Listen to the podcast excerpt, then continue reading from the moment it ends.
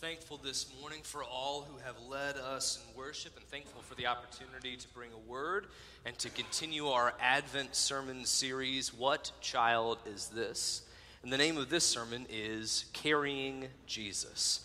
Our text from this morning is from John's Gospel, the first chapter, verses 6 through 8, and then walking down to 19 through 28. Let us read God's word together. There was a man sent from God whose name was John. He came as a witness to testify to the light, so that all might believe through him. He himself was not the light, but he came to testify to the light.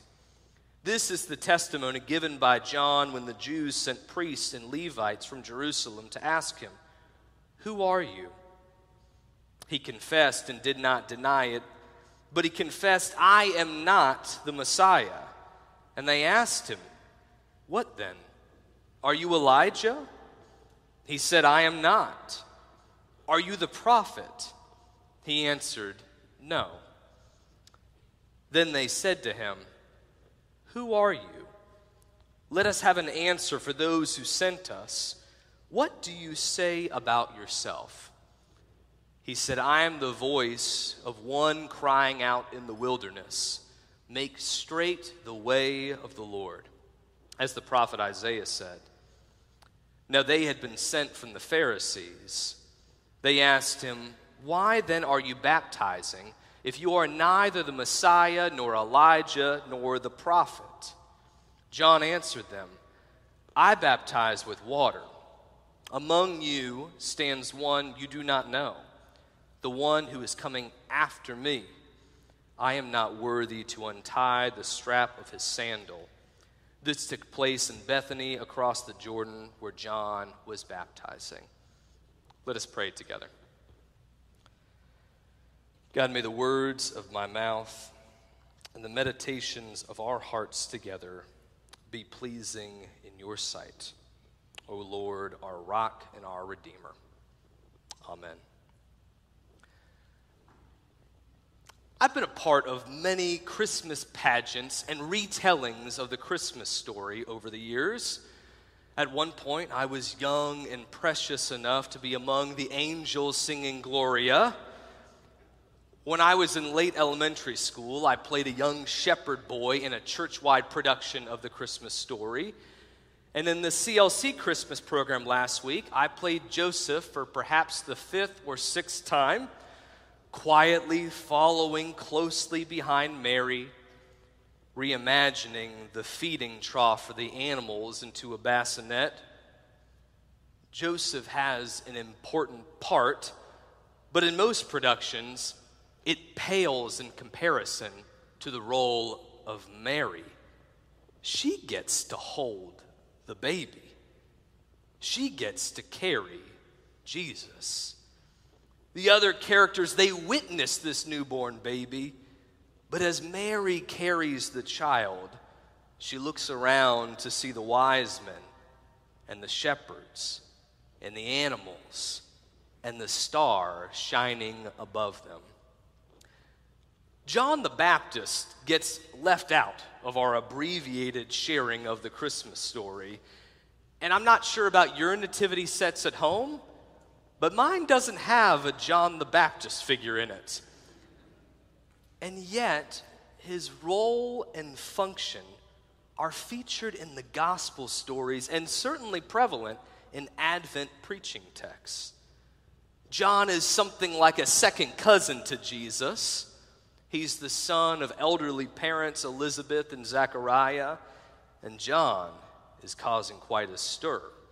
And the question that's posed to him by the priests and the Levites is this Who are you? John is sent by God, but he quickly corrects that he is not the Messiah. He doesn't serve the role of announcing another prophet, but he proclaims the coming word made flesh. He points with his very life toward who the coming Christ would be. When he's pressed on what he's doing, John quotes the prophet Isaiah saying, I am the voice of one crying out in the wilderness, Make straight the way of the Lord. And perhaps we can understand why this part is not portrayed within the classic Christmas pageants. For grandma and grandpa want to see the little kids sing Little Gray Donkey, not hear a strange man yelling about the wilderness. But John preaches on. He's undeterred by the skepticism around him. He's been called by God. He's baptizing and prophesying. He's pointing to the coming Messiah. And those sent by the Pharisees are confused about the role that John is playing. For they assume by his costume and character that he might be the Messiah. But he's not. He's also not Elijah. He is not the light, but he bears witness to the light. The question that's posed to John is one in which we all must answer Who are you? The level at which we answer this question is interesting. Do we answer first with our vocation? I'm a teacher or a pharmacist. How might we answer by family? I'm a parent or a child, a husband or a mother. We can answer this by religious affiliation. I'm a seeker or a skeptic, or I'm a Christian. Much of this question factors into how we view ourselves. For John the Baptist, he first defines himself by what he is not.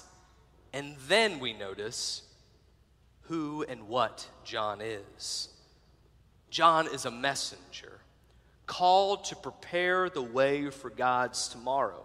And from Luke's gospel, we see that John has been about this business his entire life, even before he was born.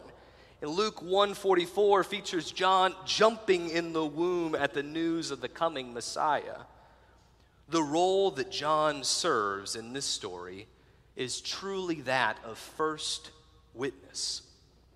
And this reminds me of a leadership training that I participated in some years ago for pastors and ministry leaders.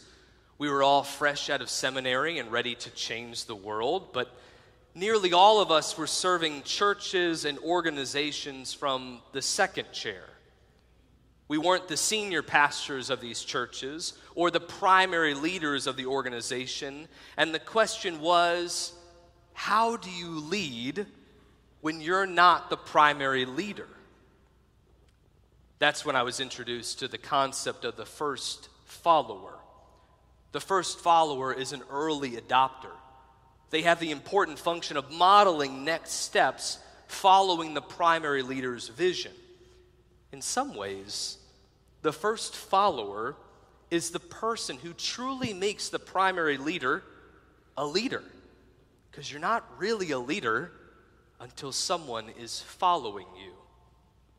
The point is that John is the first follower of Christ, bearing witness some 33 times in John's gospel alone, compared to just two other references in the synoptic gospels of Matthew, Mark, and Luke. John bears witness because he has the eyes to see that something special is happening. John knows that he has an important part to play.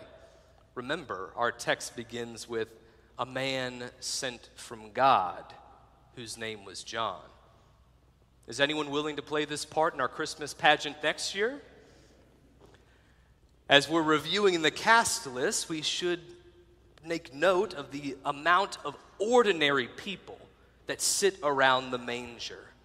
Sure, you have the Magi, they're wealthy and powerful, but even they're sensitive to the way that God is up to something, the way that God is at work. The shepherds, they're nothing special, they're just doing their job, but they're invited to bear witness to the birth of the Messiah. Joseph isn't noted for any special renown. He's a common carpenter from a backwoods town, but he's patient enough and loving enough to believe Mary's story, despite what it might do for his own reputation. He bears witness to God's faithfulness in the person of Jesus. Mary is an unwed teenager. She is noted to be faithful, and theologian Frederick Buechner explores some theological imagination about the angel Gabriel visiting Mary in his book, Peculiar Treasures. Buechner imagines Gabriel's perspective of this encounter, beginning with how young Mary was. He says that she was hardly old enough to have a child at all, let alone this child. You mustn't be afraid, Mary, Gabriel said. And as he said it, he only hoped that she wouldn't notice that beneath the great golden wings, he himself was trembling with fear to think that the whole future of creation hung on the answer of a teenage girl. As God cast the Christmas story, God did not go out and select the most obvious of choices. God didn't pick the elite, the best looking, those showing the most promise. Instead, God viewed this cast of characters through a different lens. Would they listen and be faithful? Would they hear God's calling and follow through? Would they humble themselves enough to carry the baby? Would they bear witness to God's story in the present tense? The story of Christmas is one of bearing witness. God's plan is shared with Elizabeth and Zechariah that they would have a son, and they are found faithful. The ministry of John the Baptist prepares the way for Jesus and his ministry of healing and reconciliation. This is only possible because of John bearing witness. The words of the prophet are echoed to Mary, and she nods back that her heart magnified the Lord. She too furthers God's plan. Joseph holds his commitment to Mary and they witness God's providence unfolding. Even the wise men are told in a dream not to share the details of Jesus' birth with Herod, and they follow through. God's involvement on earth seems to involve everyday, ordinary people like you and me doing extraordinary things. The Greek Orthodox Church uses a special word in their description of the Virgin Mary. Church fathers like Origen and Hippolytus in the third century, they call Mary Theotokos. The word means God bearer, for she is the one who literally holds and carries Jesus. She bears him into this world and lays him in a manger. But she is not the only God bearer, though. For every Christian is a God bearer. We do not carry Jesus in the same way that Mary did on the journey to Bethlehem, but we might make room for Christ to be carried in our hearts this Advent season. We cradle the Christ child when we hear the stories of the family who had no place to stay, no room in the inn. We hold Jesus close in our hospitality and our calls for justice and equity. We carry Jesus when we wrap our arms around someone who's grieving this season. We enfold the Christ child in our arms and we behold and see God's hope alive in this world.